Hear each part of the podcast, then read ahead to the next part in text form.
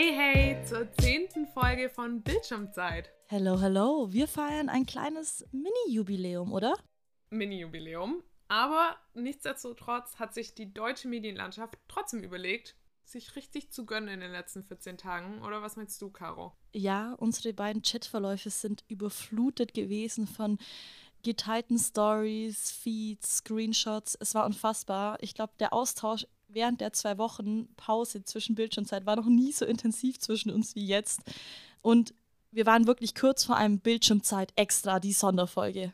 Die letzten 14 Tage hätten definitiv eine Sondersendung verdient gehabt. Ein mediales Ereignis hat das nächste gejagt und dazwischen gab es dann auch noch die ein oder andere Schlagzeile. Die Oscars haben stattgefunden. Dann war da die Wendler-Doku, die erst geplant und dann wieder gecancelt wurde. Dann der einfach mal komplette Austausch der Bildchefredaktion.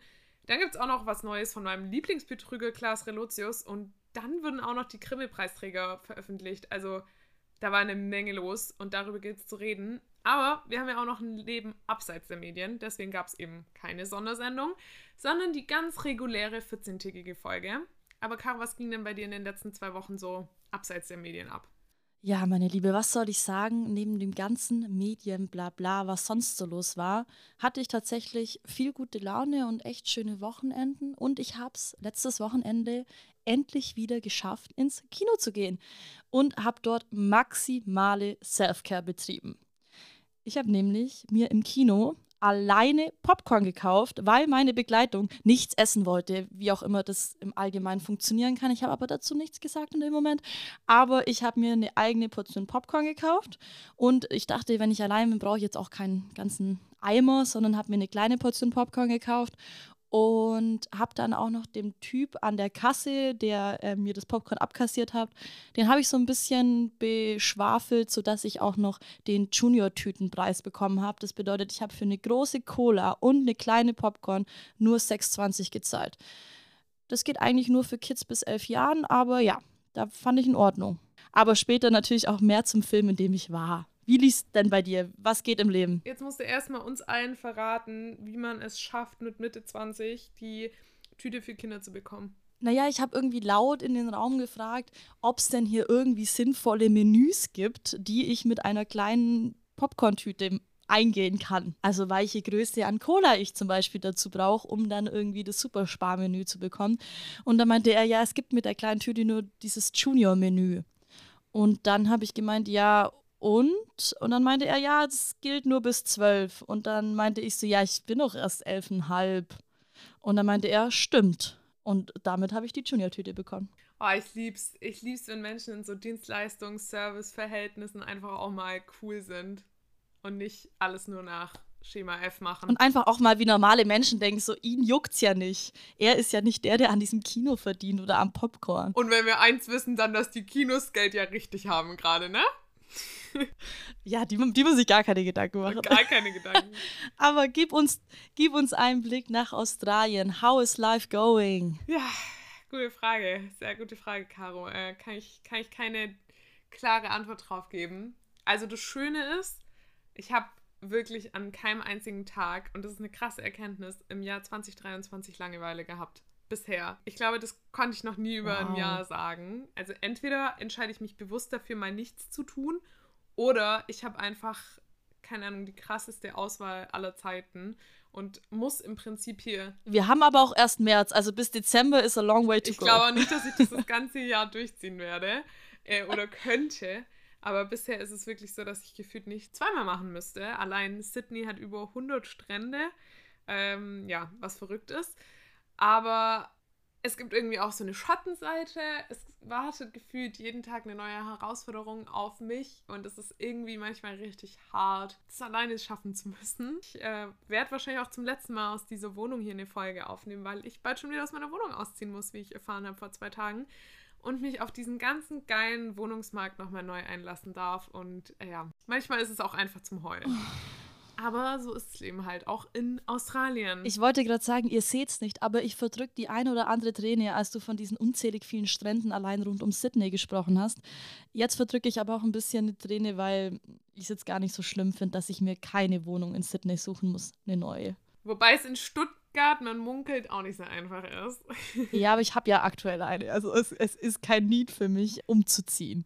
Naja, aber lass uns äh, wieder über Medien quatschen. Richtig. Und ich habe dich ja angerufen und gesagt, Caro, jo, also normalerweise machen wir ja unser Top-Thema, aber die letzten 14 Tage, die waren so pickepacke voll. Lass uns mal davon abweichen und einfach alles aufarbeiten, was in diesen letzten zwei Wochen passiert ist. Du hattest auch Bock drauf und genau das werden wir tun. Aber natürlich gibt es wie immer erstmal für alle unsere Medien-Nerds die Quoten der letzten zwei Wochen. Und wenn ihr da keinen Bock drauf habt, dann kommt hier die kleine Service-Empfehlung, einfach mal vorzuspulen. Vielleicht so gute 10 bis 15 Minuten und dann direkt zu unserem Recap zu kommen. Aber wir stützen uns auf die Quoten, oder? Ja, und wir werden euch heute nicht äh, nur plump irgendwelche Zahlen hinwerfen. Heute haben wir so ein kleines bisschen Erklärung auch mit dabei. Deswegen könnt ihr gespannt sein, die Quoten heute etwas anders präsentiert zu bekommen.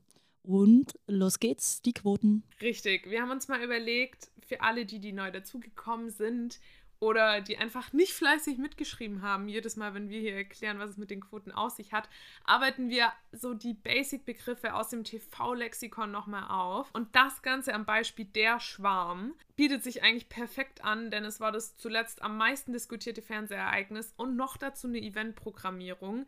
Aber bevor wir uns direkt auf den ersten Begriff stürzen, Grundsätzlich, welche Rolle spielen Quoten im Arbeitsalltag in TV-Redaktionen und wie bestimmen die eigentlich, was wir dann zu sehen bekommen, Caro?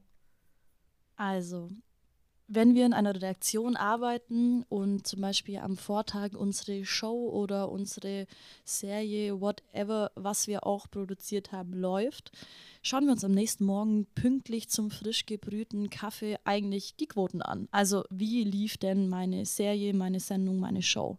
Und die flattern meistens so gegen 8.30 Uhr des Vortags ein. Das bedeutet, wenn wir jetzt heute Mittwoch haben, hätte ich heute Morgen um 8.30 Uhr die Quoten vom Vortag bekommen können. Spätestens. Spätestens.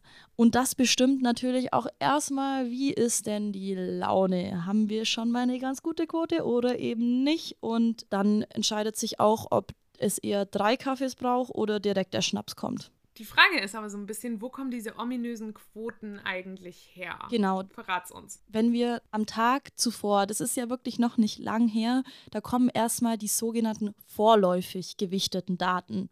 Das means, dass man sich anschaut, was die GfK, das ist so ein Institut für so Messungen, über die Nacht alles gemessen hat. Also wie viele Zuschauende haben die entsprechende Serie geschaut.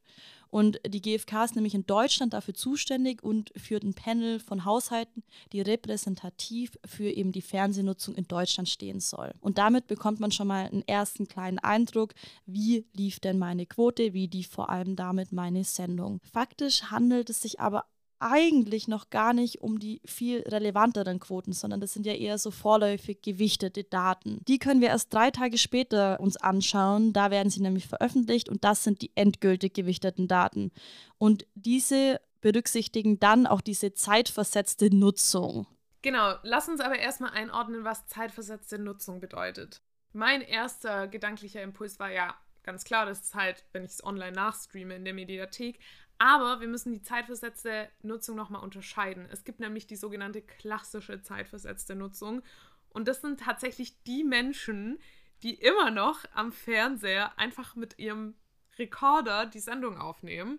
Und das Ganze ganz. Wer ganz auch immer das noch macht, also wer auch immer noch einen Rekorder hat und dann sich denkt, oh ja, um 19 Uhr läuft, äh, läuft heute, jetzt äh, muss ich immer auf Stopp drücken und mir das Ding einmal aufnehmen und darf dann auch den Sender, konnte man doch dann früher auch gar nicht wechseln. Also ich kenne das nur noch von long time ago, aber war es dann nicht so, dass man dann, wenn man zum Beispiel auf ZDF was aufnehmen wollte, konnte man nicht währenddessen Sat 1 gucken? Ja, genau, früher war das tatsächlich so und was heißt früher? Scheinbar machen das immer noch einige. Das spielt nämlich eine ziemlich große Rolle bei den endgültig gewichteten Quoten, aber nicht nur die zeitversetzte Nutzung, sondern auch noch die verspäteten Quoten, die so eben nicht bis 8.30 Uhr eingetrudelt sind, sondern erst im Nachhinein zusammengesammelt werden. Quasi so wie bei der Berliner Wahl im Nachhinein. Wir kriegen dann irgendwann diese endgültig gewichteten Quoten und eigentlich würde man ja jetzt intuitiv denken, das sind dann immer mehr. Es kommen ja noch einige an Zuschauenden zu. Aber die Realität ist eine andere, oder? Ja, das ist total der Trugschluss, weil umso mehr Leute gucken, umso weniger Gewicht haben auch die einzelnen Zuschauenden. Also manchmal kann sich dann auch nach diesen drei Tagen, wo man dann diese faktische Quote hat, kann sich dann auch die Quote nochmal verschlechtern. Also selbst in der Primetime haben wir die endgültig gewichteten Zahlen manchmal ausschlaggebende Veränderungen, ob zum Beispiel jemand ähm, ein Format Tagessieger wird oder eben nicht. Aber was ist denn jetzt nochmal mit den Abrufzahlen aus der Mediathek? Jetzt haben wir die Rekorderaufnahmen und das, was wir wirklich live schauen. Aber wie messen wir jetzt die Mediathekszahlen? Ja, das ist quasi die moderne zeitversetzte Nutzung. Das, was wir Digital Natives uns vielleicht darunter vorstellen, nämlich einfach nur streamen. Tja, und genau diese Zahlen, die werden tatsächlich von der GfK nicht veröffentlicht, beziehungsweise nicht mehr veröffentlicht. Und inzwischen gucken da die Sender selber nach. Und ja, kriegen wir nur so kleine Einblicke rein. So richtig transparent ist das Ganze nicht viele Sender wollen ja auch einfach nicht, dass man ihnen so in die Karten gucken kann. Zum Beispiel Netflix möchte gar nicht faktische Zahlen rausgeben, damit niemand so richtig nachvollziehen kann, wie denn die einzelnen Serien so performen. Und ähnlich machen es natürlich auch andere Streaming-Anbieter und vor allem natürlich auch die Mediatheken, die das so ein bisschen versteckter Hand halten, gerade falls auch mal eine Serie oder ein Format nicht so gut läuft. Aber soweit, so gut. Interessant ist ja dann immer, dass, wenn es dann doch mal sehr erfolgreich ist, dann gibt man sehr gerne die Zahlen raus. Und so war es auch in unserem Beispiel der ZDF-Produktion Der Schwarm. Und wir gucken uns jetzt mal an, was hier die vorläufig und die endgültig gewichteten Zahlen ausgemacht haben. Es handelt sich bei dem Ganzen, haben wir schon gesagt, um eine Eventprogrammierung. Eventprogrammierung bedeutet, dass in dem Fall der Schwarm an vier aufeinanderfolgenden Tagen neue Folgen ausgestrahlt hat. Da kam quasi ein Event auf das nächste. Und da würde man ja jetzt eigentlich davon ausgehen, okay, du kannst nicht wirklich erwarten, dass die Leute vier Abende in Folge Zeit haben. Nicht jeder priorisiert Medien so hoch wie Caro und ich das tun. Deswegen wäre ja eigentlich der Anteil an zeitversetzter Nutzung überdurchschnittlich hoch. Ja, aber nochmal zur Einordnung. Die zeitversetzte Nutzung bei den von der GfK erhobenen Quoten, die dort enthalten sind, ist eben die zeitversetzte Nutzung auf diesem klassischen Weg. Also wir, wieder gesagt, nicht das, was wir in der Mediathek nachträglich schauen, sondern was wir aufnehmen. Und das an unserem heimischen TV. Und wenn ihr nachdenkt, wann ihr das letzte Mal was aufgenommen habt, hm, ich weiß ja nicht. Wie war es denn beim Schwarm jetzt faktisch? Ja, da fiel die besonders stark aus, was, wenn wir uns gerade nochmal im Hinterkopf behalten, ist um diese klassische zeitversetzte Nutzung geht, echt krass ist. Vor allem beim Finale. Irgendwie ein bisschen absurd. Es ist total absurd. Hier stieg die Reichweite eben beim Finale besonders an. Wir hatten schon viereinhalb Millionen Zuschauende, einfach bei der linearen Ausstrahlung und mit zeitversetzter Nutzung bei den endgültig gewichteten Quoten sind wir bei knapp sechs, bei 5,87 Millionen Zuschauenden. Wir sprechen hier von einem gesamten Marktanteil beim Publikum, beim Gesamtpublikum von 19,6 Prozent und bei den 14- bis 49-Jährigen, was wir ja wissen, die werberelevante Zielgruppe ist, von 11,5 Prozent.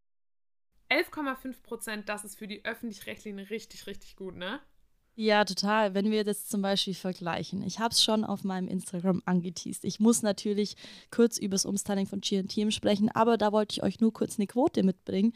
Und zwar, wir haben 11,5 Prozent bei der Schwarm von den 14- bis 49-Jährigen, also der sogenannten werberelevanten Zielgruppe. Und das Umstyling von GNTM, das bekanntermaßen die besten Quoten in der ganzen Staffel aufzeigt, haben wir hier nur, in Anführungszeichen, 21,5 Prozent. Das ist natürlich der beste Wert der Staffel. Staffel, aber mit 11,5 Prozent kann das ZDF schon ziemlich, ziemlich gut mithalten bei der jungen Zielgruppe. Und dabei wurde noch nicht mal die gesamte zeitversetzte Nutzung in diese Quote mit eingerechnet. Also das, was wir in der Mediathek gucken. Und die wollen wir uns jetzt auch nochmal genauer anschauen. Wie wird jetzt also zumindest vom Sender selber da analysiert, wer wann wie viel geguckt hat. Ganz oft werden wir ja da mit Abrufzahlen konfrontiert, also wie oft würde was geklickt. Aber da müssen wir nochmal unterscheiden. So eine Abrufzahl ist ja eigentlich nur eine Sichtung. Das heißt, wir haben vielleicht mal nur fünf Minuten reingeguckt und dann wieder ausgeschaltet. Man kann das also nicht so wirklich mit einer durchschnittlichen Sehbeteiligung, die ja bei der TV-Quote erhoben wird, vergleichen. Man müsste sich also viel mehr anschauen eigentlich, wie die Entwicklung im Laufe der Folgen war. Auch das wurde bei der ZDF-Produktion Der Schwarm getan. Und natürlich war die erstmal abnehmend. Aber das ergibt ja auch nur Sinn, weil Eventprogrammierung nicht nur im Linearen, sondern auch in der ZDF-Mediathek. Nicht alle Folgen wurden auf einmal hochgeladen. Und selbst dafür, dass dies eben nicht alle auf einmal hochgeladen wurden, ist trotzdem echt ein richtig solides Ergebnis. Fazit unserer Case Study, die wir hier mit dem Schwarm mitgebracht haben und zu unseren Quoten, rechnet man jetzt also die linearen, also klassisches Fernsehen und die nonlineare Nutzung zusammen, dann können wir Aussagen darüber treffen, wie die durchschnittliche crossmediale Sehbeteiligung war. Beim Beispiel der Schwarm waren wir, zumindest Stand vor fünf Tagen, knapp unter 10 Millionen Zuschauenden. Das ist ein richtig starkes Ergebnis. Wow. Im Hinterkopf behalten wir natürlich, wie teuer diese Brett. Produktion war. Steht nochmal auf einem anderen Zettel. Mehr könnt ihr übrigens in der letzten Folge nochmal nachhören. Wir werden jetzt den Schwaben nicht nochmal komplett aufdröseln, weil wir haben schon in der letzten Folge drüber gequatscht und da könnt ihr euch nochmal anschauen, wie auch die Kritiken zur Serie, beziehungsweise anhören, wie denn die Kritiken zur Serie auch waren. Und ich sage nur so viel. Der Schwarm ist vielleicht auch manchmal der Schmarrn. Richtig. Eigentlich reden wir ja immer über mehrere Quoten. Jetzt haben wir uns voll auf den Schwarm, Schmarrn, whatever gestürzt. Gab es noch was anderes Relevantes in den letzten 14 Tagen? Ja, ich habe natürlich trotzdem jeden Tag mal reingeguckt und ich wollte euch schon noch mal wenigstens das letzte Wochenende mitbringen. Also kurz in a nutshell. Am Samstag gewinnen wieder mal Joko und Glas mit dem Duell um die Welt den Tagessieg in der werberelevanten Zielgruppe, also 14- bis 49-Jährigen und schlagen damit das DSDS Recall-Finale. Das bedeutet, wir haben mit Joko und Glas auch wieder Personen, die es mit dem DSDS-Publikum aufnehmen können und da auch noch ein paar Leute abwandern. Obwohl DSDS auch gut lief, ist es absolut in Ordnung. Finde ich übrigens stark, dass hier mal wieder meine These, und zwar, dass der Recall einfach absolut langweilig ist, bestätigt würde. Vielen Dank, dass Joko und Klaas da meine These stützen. Ja, ich muss eine Sache noch sagen. DSDS Big N ist rausgeflogen, also von Let's Bounce, Motherfucker, Let's Bounce. Es hat mir ein bisschen das Herz gebrochen, auch wenn er echt sonst nicht gut performt hat, aber ja, ja, Life is Pain. Ich bin auch ein bisschen traurig. Er war ein bisschen der Spirit Animal unseres Podcasts. Ja, wir können ihn ja weitertragen. Vielleicht verfolge ich ihn jetzt auf Instagram und schaue, was er sonst so den ganzen Tag treibt. Aber however, Bei uns, bei uns wird er immer eine Plattform haben. du bist eingeladen. um noch auf den Sonntag zu blicken. Dort gewinnt der Polizeiruf 110 im Gesamtmarkt. Also nicht nur 14 bis 49, sondern alle. Und da haben wir ja die Ü50-Fraktion dann mit einberechnet. Ich finde es schon crazy. Ich dachte, Tato ist so ein krass deutsches Ding. Aber auch der Polizeiruf scheint wohl in den Köpfen der Deutschen eine Rolle zu spielen. Wie geht's dir? Hast du jemals in deinem Leben Polizeiruf schon geguckt? Ich kann mich absolut nicht dran erinnern, dass ich da jem, also außer aus Versehen vielleicht mal, aber ganz ehrlich, ich, hab, ich verstehe auch nicht so ganz, was der Unterschied zum Tatort ist. Ich glaube, ich weiß es ehrlich auch nicht, was der große Unterschied ist. Aber meine Eltern haben immer den Polizeiruf boykottiert und deswegen habe ich auch den ehrlicherweise nie geschaut und habe das irgendwie weitergeführt. Dass wenn, dann schaue ich schon am Sonntag einen Tatort und nicht irgendeinen dahergelaufenen Polizeiruf, ey. Der Tatort zählt definitiv nicht zu den Highlights der letzten 14 Tage. Da gab es andere Schlagzeilen und Ereignisse. Und anstatt jetzt zu unserem Top-Thema zu kommen, kommen wir zum Recap der TV-Highlights.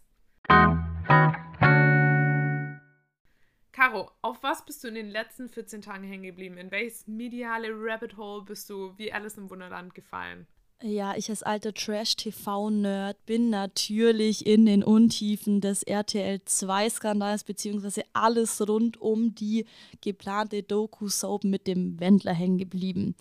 Weil RTL 2 hat ja angekündigt, dass es eine Doku rund um die Schwangerschaft von der Freundin von Wendler und ihm geben wird. Und dann ist mal kurz Instagram, Twitter, alle ausgerastet. Und es brach ein riesiger Shitstorm rund um RTL 2 aus.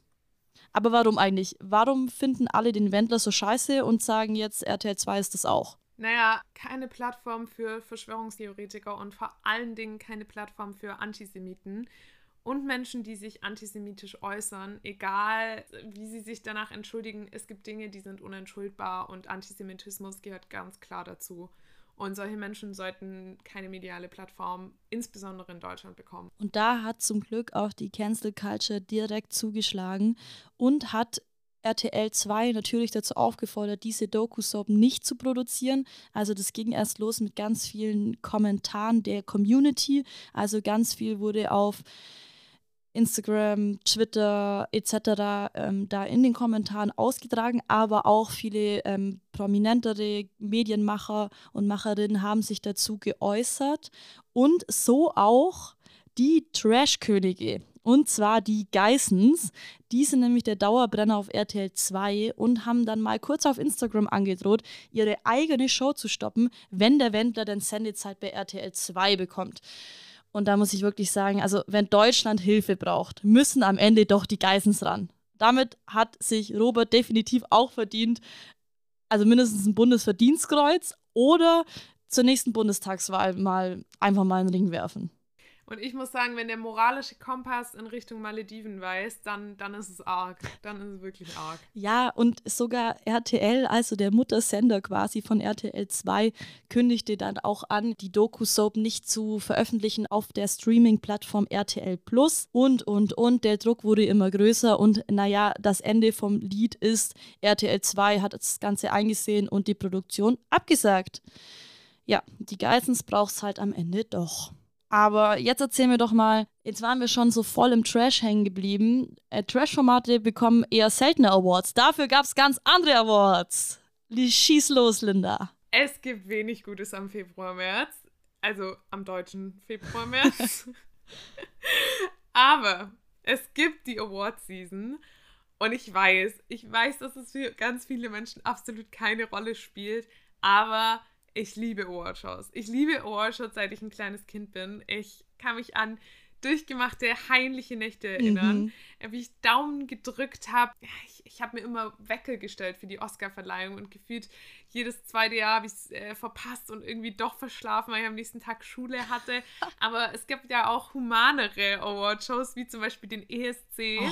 Und ja, da saß ich wirklich daumendrückend vorm Fernseher. Ich kann mich noch ganz genau daran erinnern, als Lena gewonnen hat damals. Ja, ich auch. Like a Satellite. Und wie sie das performt hat. ähm,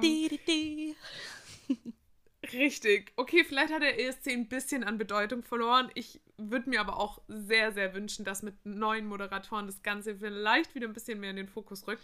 Ich bin ganz klar Team Böhmi und Schulz. Aber, aber ich erspare mir jetzt auch wirklich jeden ESC-Witz, ähm, dass wir da immer mit den null Punkten rauslaufen. Ich glaube, da findet ihr zu Genüge irgendwo im World Wide Web. Kurzer Schwank, das Finale, damals ESC, Lena Meyer-Landrut gewinnt das Ding. Und ich weiß noch, ich war damals recht jung und mit meinen Eltern im Urlaub. Und dann lief in so einem, das war so ein All-Inclusive-Bunker und da haben wir das dann auf so einem kleinen Fernseher halt geguckt und sehr mitgefiebert. Und dann war klar, Lena Meyer-Landrut gewinnt und danach performen ja die Gewinner und Gewinnerinnen ihren Song nochmal. Und in dem Moment kam einfach der Barkeeper und hat den Fernseher ausgemacht, weil nach eins war. Und da gab es irgendwie so eine Regelung, dass er nur bis eins arbeiten muss, ne? Und dann hat er das einfach ausgemacht und wirklich alle, die geguckt haben, sind komplett ausgerastet. Mach wieder an!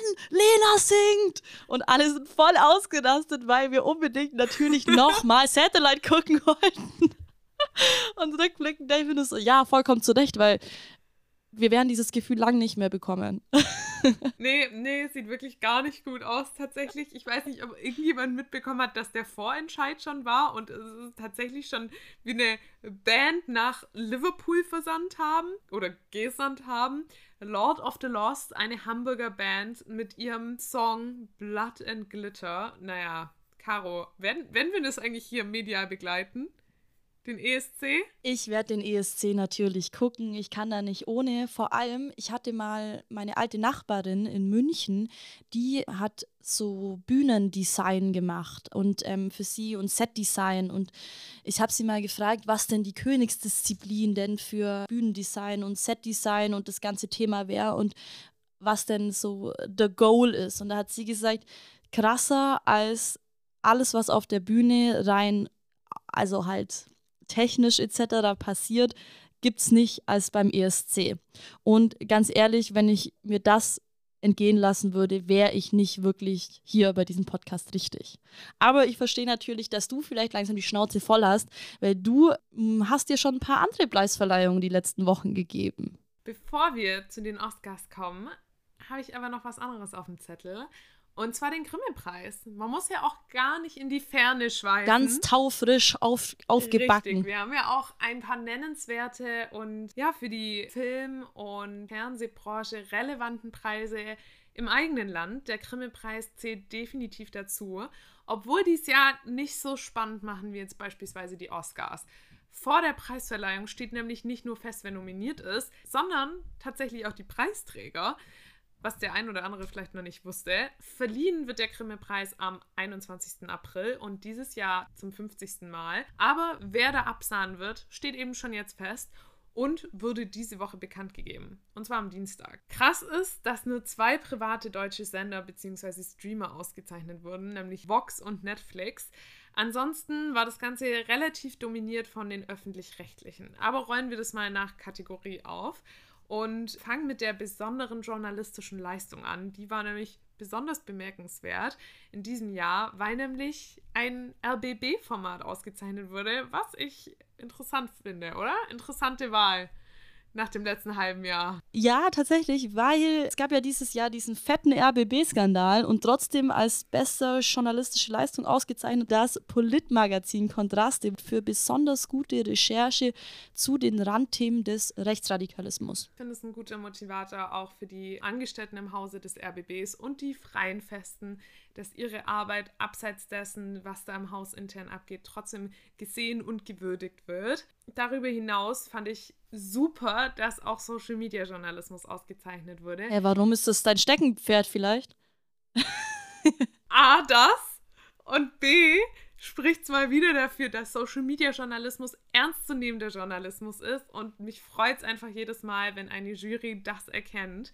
In der Kategorie Kinder und Jugend wurde nämlich der TikTok-Kanal Sympathisch, unter anderem von Funk, ausgezeichnet, die allgegenwärtige Themen satirisch und lustig aufbereiten. In der Kategorie Spezialpreis für die differenzierte Auseinandersetzung mit der Situation in Afghanistan wurde das Format Steuerung F ausgezeichnet. Das Ganze heißt Steuerung F bei den Taliban. Warum finden Menschen sie gut? Große Herzensempfehlung. Schaut euch das auf jeden Fall an. Mega. In der Kategorie Fiktion wurde die Wannsee-Konferenz ausgezeichnet. Ist jetzt kein wirklicher Geheimtipp, habt ihr bestimmt schon von gehört und, um sie nochmal aufzugreifen, in der ZDF-Mediathek zu sehen nach wie vor. Aber auch Netflix hat es in die Reihen der Ausgezeichneten geschafft. Ja, und zwar mit Cleo, die in ihrer äh, Netflix-Serie eine ehemalige Stasi-Auftragsmörderin spielt. Und die Schauspielerin dahinter ist Jella Hase, die vor allem durch Fuck You Goethe damals berühmt wurde und da ein ziemliches Dummerchen gespielt hat. Beweist aber, finde ich, öfter und immer wieder, dass sie ganz, ganz viele Rollen ganz, ganz toll spielt.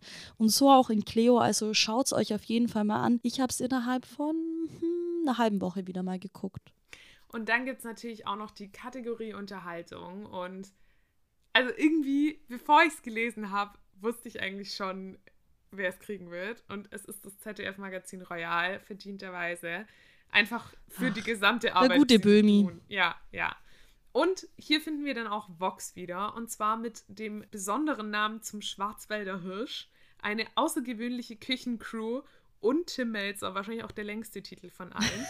und zwar geht es in diesem Format oder in dieser TV-Serie darum, dass 13 Menschen mit Down-Syndrom einen Monat lang in einem Restaurant in verschiedensten Bereichen selbstständig einfach mitarbeiten. Und ich glaube, das ist ein Format, was wir uns alle mal angucken können und ja, so viel zum Grimme-Preis. Zu guter Letzt gab es noch einen Spezialpreis. Wer hat den gewonnen? Der Spezialpreis, der ging an die Fab Five von Queer Eye Germany und da findet sich also auch nochmal Netflix wieder, zweimal ausgezeichnet ähm, ja, zeigt mehr und mehr, dass wir gerade bei Awardshows um die Streamer nicht herumkommen, weil da einfach richtig gutes Zeug gemacht wird. Und weil da auch einfach viel Kohle dahinter steckt, wo gutes Zeug gemacht werden kann. Kurze Service-Info noch am Rande. Wir packen euch diese Liste in die Show Notes. Das heißt, ihr könnt alles ganz bequem nachgucken und vor allem nochmal nachschauen und musst jetzt nicht hier mit Stift und Zettel mitschreiben, dass ihr ja auch kein Format verpasst, das den Grimme-Preis gewonnen hat, um das Ganze nochmal nachzugucken. Das gilt übrigens für alle unsere Folgen. Folgen. Also klickt euch auch gerne noch mal in alte Folgen rein und schaut euch noch mal die Caption an.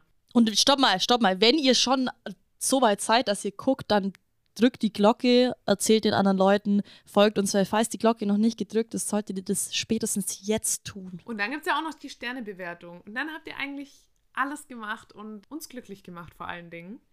Und was euch vielleicht glücklich macht, ist die Rubrik zum Ende jeder Podcast-Folge. Und zwar unsere Hot und Flops der letzten 14 Tage. Und wie könnte es anders sein, dass es in der Award-Season natürlich auch ein Award ist? Und wer mir auf Instagram folgt, der weiß zu 100% worum es geht. Ich habe nämlich einen Montag lang meine Follower zugespammt, auch dich, Caro. Es kann nur um die Oscars gehen, die ich quasi im Live-Ticker begleitet habe. Ich liebe es. Ich habe, ja, die Oscars ähm, wurden von Linda hochprofessionell natürlich auf Instagram begleitet. Und ähm, es wurden die ein oder anderen tollen Infos da noch rausgehauen. Und die große Überraschung, vier Oscars hat im Westen nichts Neues gewonnen. Und das hat deutsche Filmgeschichte geschrieben, oder?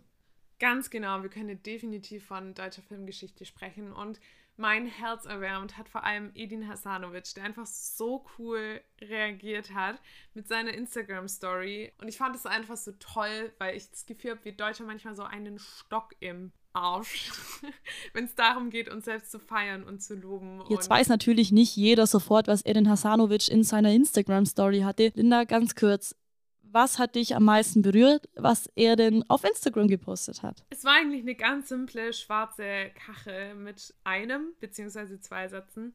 Ich habe in einem Film gespielt, der gerade vier Oscars gewonnen hat. Ciao. Und das war's.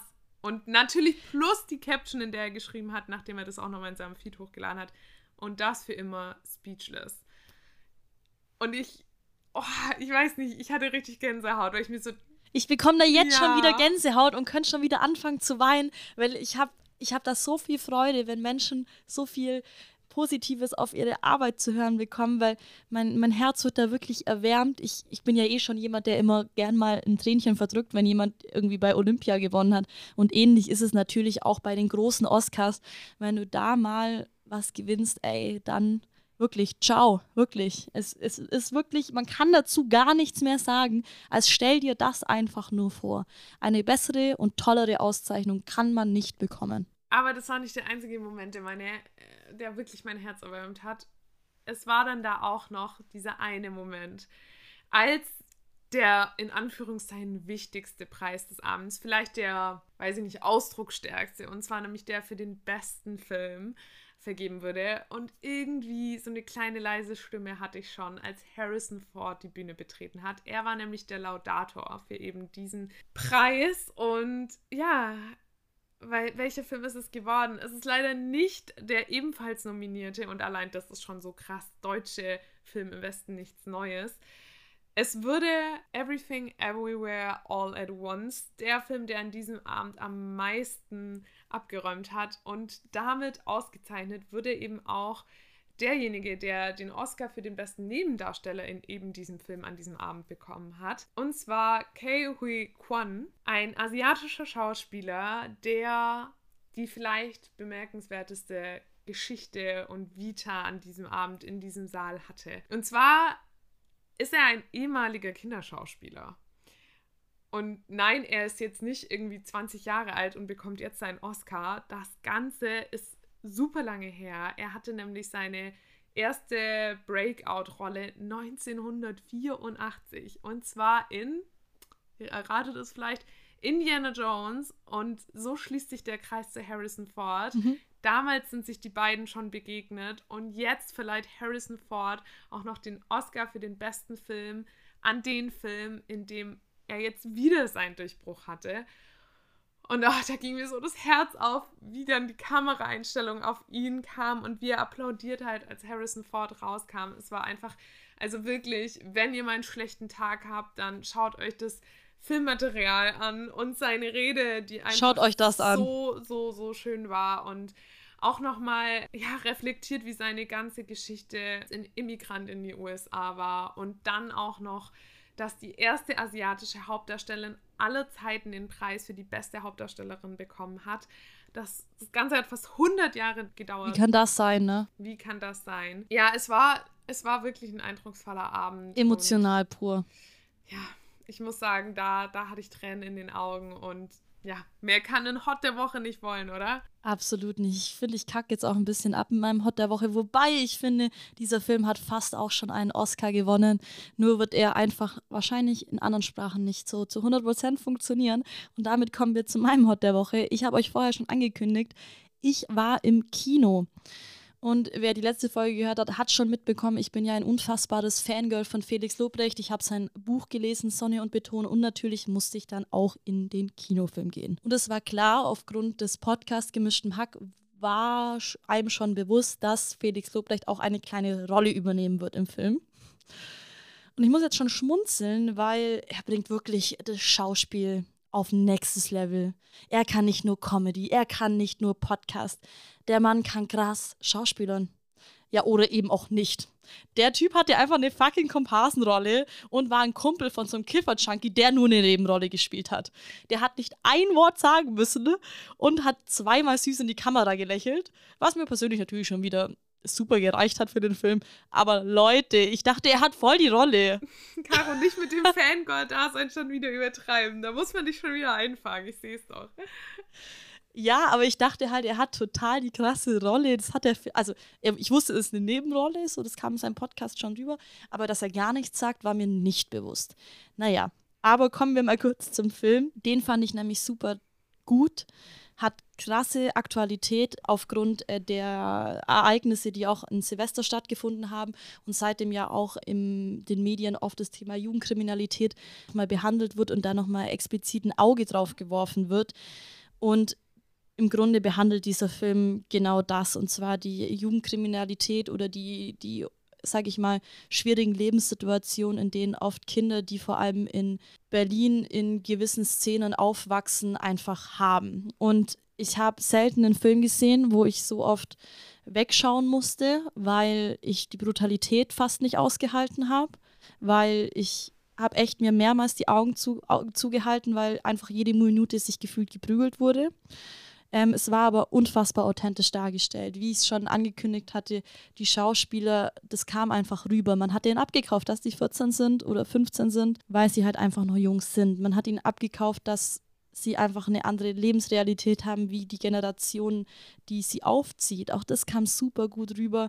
Und ich dachte ja ehrlicherweise, mich holt dieser Film nicht ab, weil es ja um Jugendliche geht. Und ich bin jetzt halt einfach aus dem Alter jetzt. Man muss es ehrlich sagen, ich bin da jetzt raus. Und ich dachte, das holt mich nicht ab, das hat mich im Buch nicht abgeholt. Aber tatsächlich, ich war richtig nachdenklich danach und mir ist super bewusst geworden, wie fucking privilegiert ich aufgewachsen bin. Und wenn das dieser Film ausgelöst hat, hat er, finde ich, schon unfassbar viel bei mir persönlich bewirken können. Ende. Ja, ich, ich freue mich drauf, wenn der Film endlich in einem Streamer landet, aber hoffe natürlich, dass trotzdem alle ins Kino gehen. Wir haben es schon angesprochen, die Kinos können es wirklich vertragen und der Film hat es definitiv verdient, auf der 1 zu landen. Er ist inzwischen auf der 1 und bleibt da vielleicht auch noch ein bisschen länger. Ja, und jetzt ist die Fallhöhe ganz schön groß vom Kinocharts Platz 1 zu unseren Flops. Ich habe es im Vorgespräch der Linda schon gesagt. Ich habe in letzter Zeit nur ziemlich geile Medien konsumiert und habe jetzt keinen krassen Flop dabei. Und deswegen würde ich gerne Linda mit ihrem Flop der Folge einfach mal mehr Raum geben.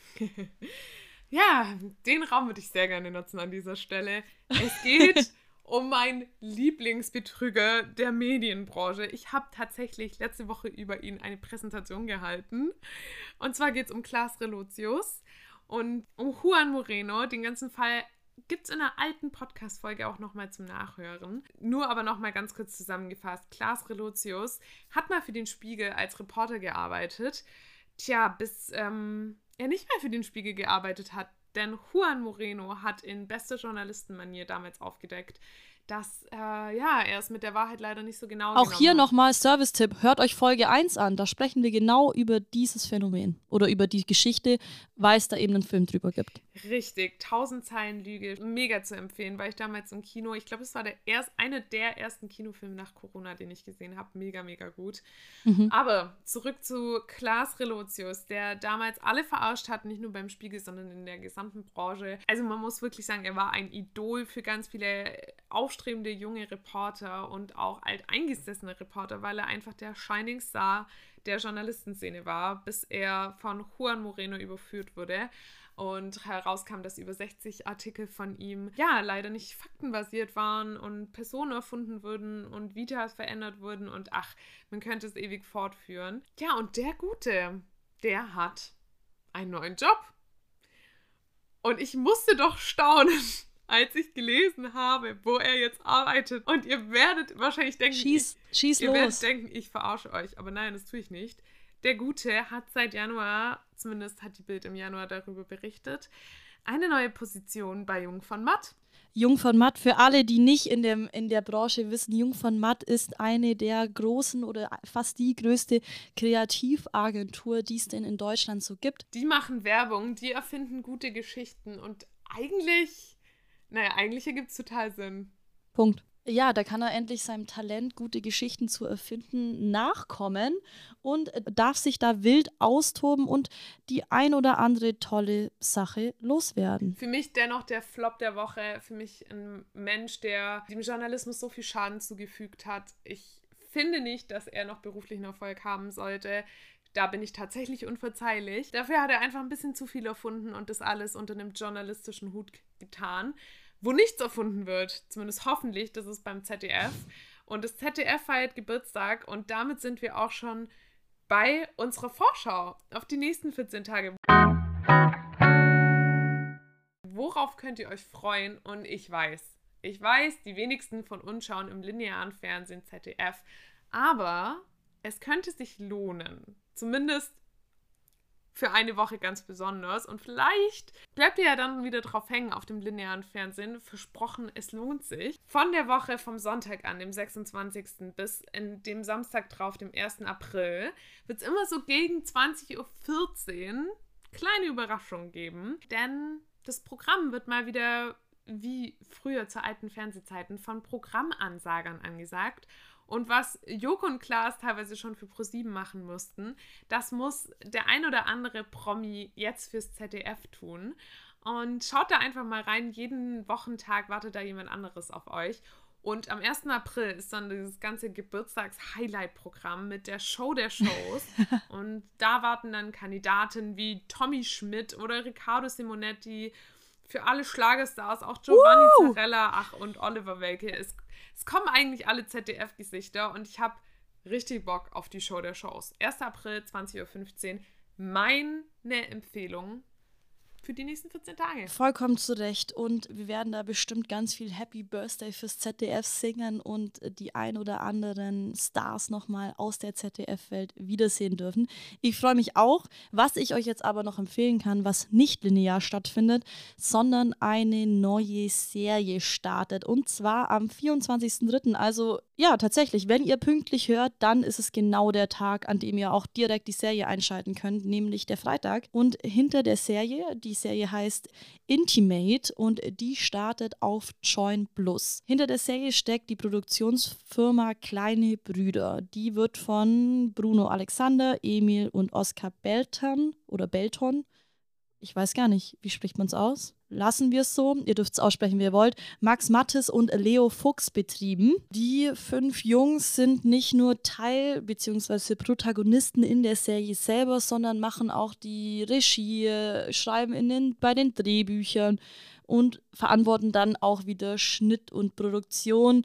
Und die sind auch schon, also die zwei, die ich nicht richtig aussprechen konnte, die Zwillinge, die Belton-Zwillinge, sind auch schon bekannt aus der Amazon-Serie Die Discounter und machen das da ja auch schon sehr gut. Und jetzt haben wir eben Intimate und Intimate ist wieder etwas skurril. Es werden Alltagssituationen dargestellt, durch die diese fünf Jungs durch müssen. Und ich finde es einfach schon allein vom Trailer her so cringe, dass man hinschauen muss. Ja. Ich muss noch ergänzen, auch Bruno Alexander ist Teil der Amazon-Serie. Und ja, ich habe auch in den Trailer reingeguckt und Alter, das wird richtig hart, sich die Staffel anzugucken. Also ich habe mega Bock drauf. Das ist Fremd, Fremdschämen pur, aber das ist ja das, was wir zurzeit alle so lieben. Ich habe ja letzte Woche schon oder letzte Folge auch schon Wrong mitgebracht, wo es auch sehr viel um Fremdscham geht und auch ganz viel um eine authentische Darstellung von ganz verrückten Lebenssituationen. Und ähnlich geht es hier auch auf Joy Plus mit Intimate weiter. Und damit könnt ihr direkt losstarten, nachdem ihr natürlich den Podcast zu Ende gehört habt. Aber ansonsten sind wir für heute durch. Heute waren sehr viele Infos dabei. Ich hoffe, es hat euch trotzdem Spaß gemacht zu hören. Wir hören uns in 14 Tagen wieder, dann wieder mit einem großen Top-Thema. Außer natürlich die Medienbranche, er hat jetzt einfach Bock, so weiterzumachen und überrascht uns jeden Tag mit was Neuem. Ich weiß wirklich nicht, was jetzt noch passieren könnte, aber mit solchen Prognosen muss man ja immer vorsichtig sein. Ich bin gespannt. Es bleibt spannend. Kommt gut durch bis dahin und wir hören uns. Denkt nochmal an die Glocke drücken, bewerten, weiterempfehlen. Ihr wisst Bescheid. In diesem Sinne, bleibt gesund und bis zum nächsten Mal, wenn es wieder heißt Bildschirmzeit mit Caro und Linda. Servus. Tschüss.